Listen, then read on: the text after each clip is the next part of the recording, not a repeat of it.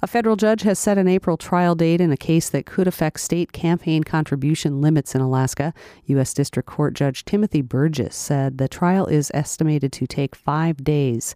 It's scheduled to start April 25th, about four months before the state's primary elections. An Anchorage State Republican Party district and others are suing leaders of the Alaska Public Offices Commission, challenging the constitutionality of certain campaign contribution limits. The lawsuit challenges the $500 limit on individual contributions to candidates as too low and challenges the annual aggregate limit a candidate can solicit or accept from non residents. The Department of Law, which is representing the Commission, has asked that the case be dismissed.